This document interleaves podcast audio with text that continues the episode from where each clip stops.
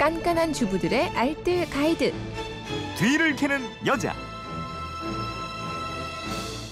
예, 슬슬 명절 준비로 마음이 분주해지는 요즘입니다. 오늘은 명절 음식으로 맛있는 약식 손쉽게 만드는 법 소개해 드린다고 하는데 뒤를 캐는 여자 곽전 씨입니다. 어서 오세요. 네, 안녕하세요. 예로부터 꿀을 약이라고 해서 꿀밥을 약밥이라 하게 됐다고 하고요. 네. 밥 중에서 가장 약이 되는 밥이다라고 해서 약밥이다라고 불렀다는 설도 있대요. 음, 명절 때 친지댁 방문할 때요. 약밥 맛있게 만들어서 선물하면 정말 좋아하시더라고요. 집에서 손쉽게 만드는 방법. 전기밥솥 이용해서 만들면 아주 쉽거든요. 네. 오늘 알려드리겠습니다. 그럼 일단 준비물부터 좀 알려주셔야죠. 네. 준비물은 찹쌀 4컵 필요하고요. 대략 한 500g 정도 준비하시면 돼요. 그리고 흑설탕 1컵, 좀 달게 만들고 싶으신 분들은 1컵 반 정도. 네. 대추 우린물 필요하고요. 계피가루는 밥수저로 한 스푼, 그러니까 듬뿍 한 스푼이 음. 필요해요. 양조 간장 3스푼, 참기름 3스푼, 소금은 3분의 1스푼, 그리고 밤, 호두, 잣, 건대추. 이건 좋아하시는 만큼 준비하시면 되고요. 네. 다시 한번 말씀드리면 찹쌀 4컵, 흑설탕 1컵, 대추 우린물, 계피가루 1스푼, 양조간장 3스푼, 참기름 3스푼, 소금 조금, 견과류 적당히 이렇게 필요합니다. 음, 이제 준비가 됐으니까 레시피 알려주셔야 되는데 찹쌀부터 어떻게 물에 불려요? 맞습니다. 찹쌀은 최소 8시간 이상 불리시면 되거든요. 하루 정도 불린다고 생각하시면 됩니다. 그리고 냄비에 물을 두 컵 넣고요. 건대추 다섯 알을 넣고 끓여요. 센 불로 한 5분 정도만 끓이고 불을 끄세요. 음. 그리고 이 대추 우린 물에서 대추는 건지시고요. 여기에 흑설탕 한 컵을 녹입니다. 그리고 양조 간장 3스푼, 계피 1스푼, 그리고 소금 3분의 1스푼 넣어서 잘 섞어요. 네. 그럼 이게 양념이 준비된 거거든요. 네. 이게 계피 향을 좋아하시면 계피를 한 스푼 더 넣으셔도 되고요. 그럼 이렇게 해서 이제 전기밥솥에 넣으면 되는 거예요? 네, 간단하죠. 전기밥솥에 찹쌀 넣고요. 견과류들, 그러니까 밤대추, 호두, 잣 같은 것들 얹고 이좀 전에 만들었던 양념 있잖아요. 이거 예. 넣고 잘 섞어줍니다. 음. 그리고 물 넣는데요. 모든 재료들이 찰랑하게 잠길 정도로 물을 넣으시면 되거든요. 음. 견과류가 좀 많이 들어갔다 싶으면 물을 조금 더 넣으시면 되고요.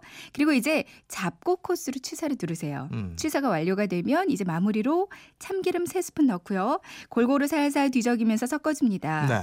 바닥 쪽에 양념이 좀 많이 가라앉아 있으니까요. 밥 주걱으로 이렇게 골고루 섞어주시면 되고요. 음. 그 다음에 틀에 넣어서 식히고요. 어느 정도 식었으면 적당히 잘라서 그릇에 넣어서 보관하시면 음. 끝이에요. 요걸 동글동글 작게 말아서 핑거푸드처럼 아이들 주면은 간식으로도 아주 잘 먹고 네, 그러더라고요. 잘 먹어요.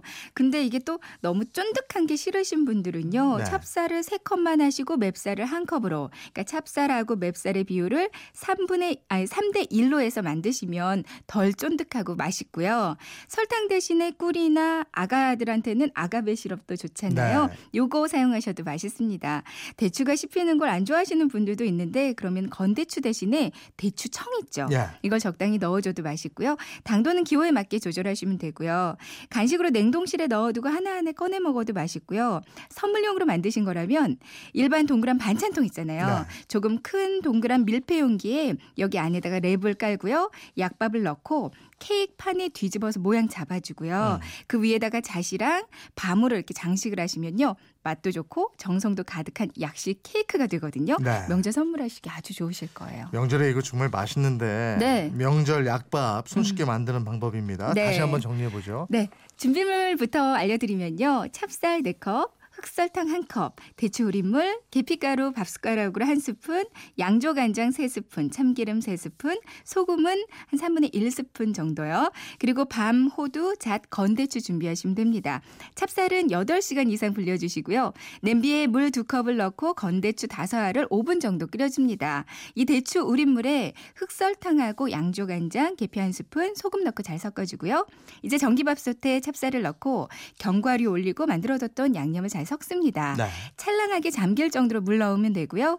잡고 코스로 취사 누르세요. 취사가 끝나면 참기름 넣고 골고루 섞어줍니다. 그리고 틀에 넣어서 완성하시면 돼요. 음. 간단하네요.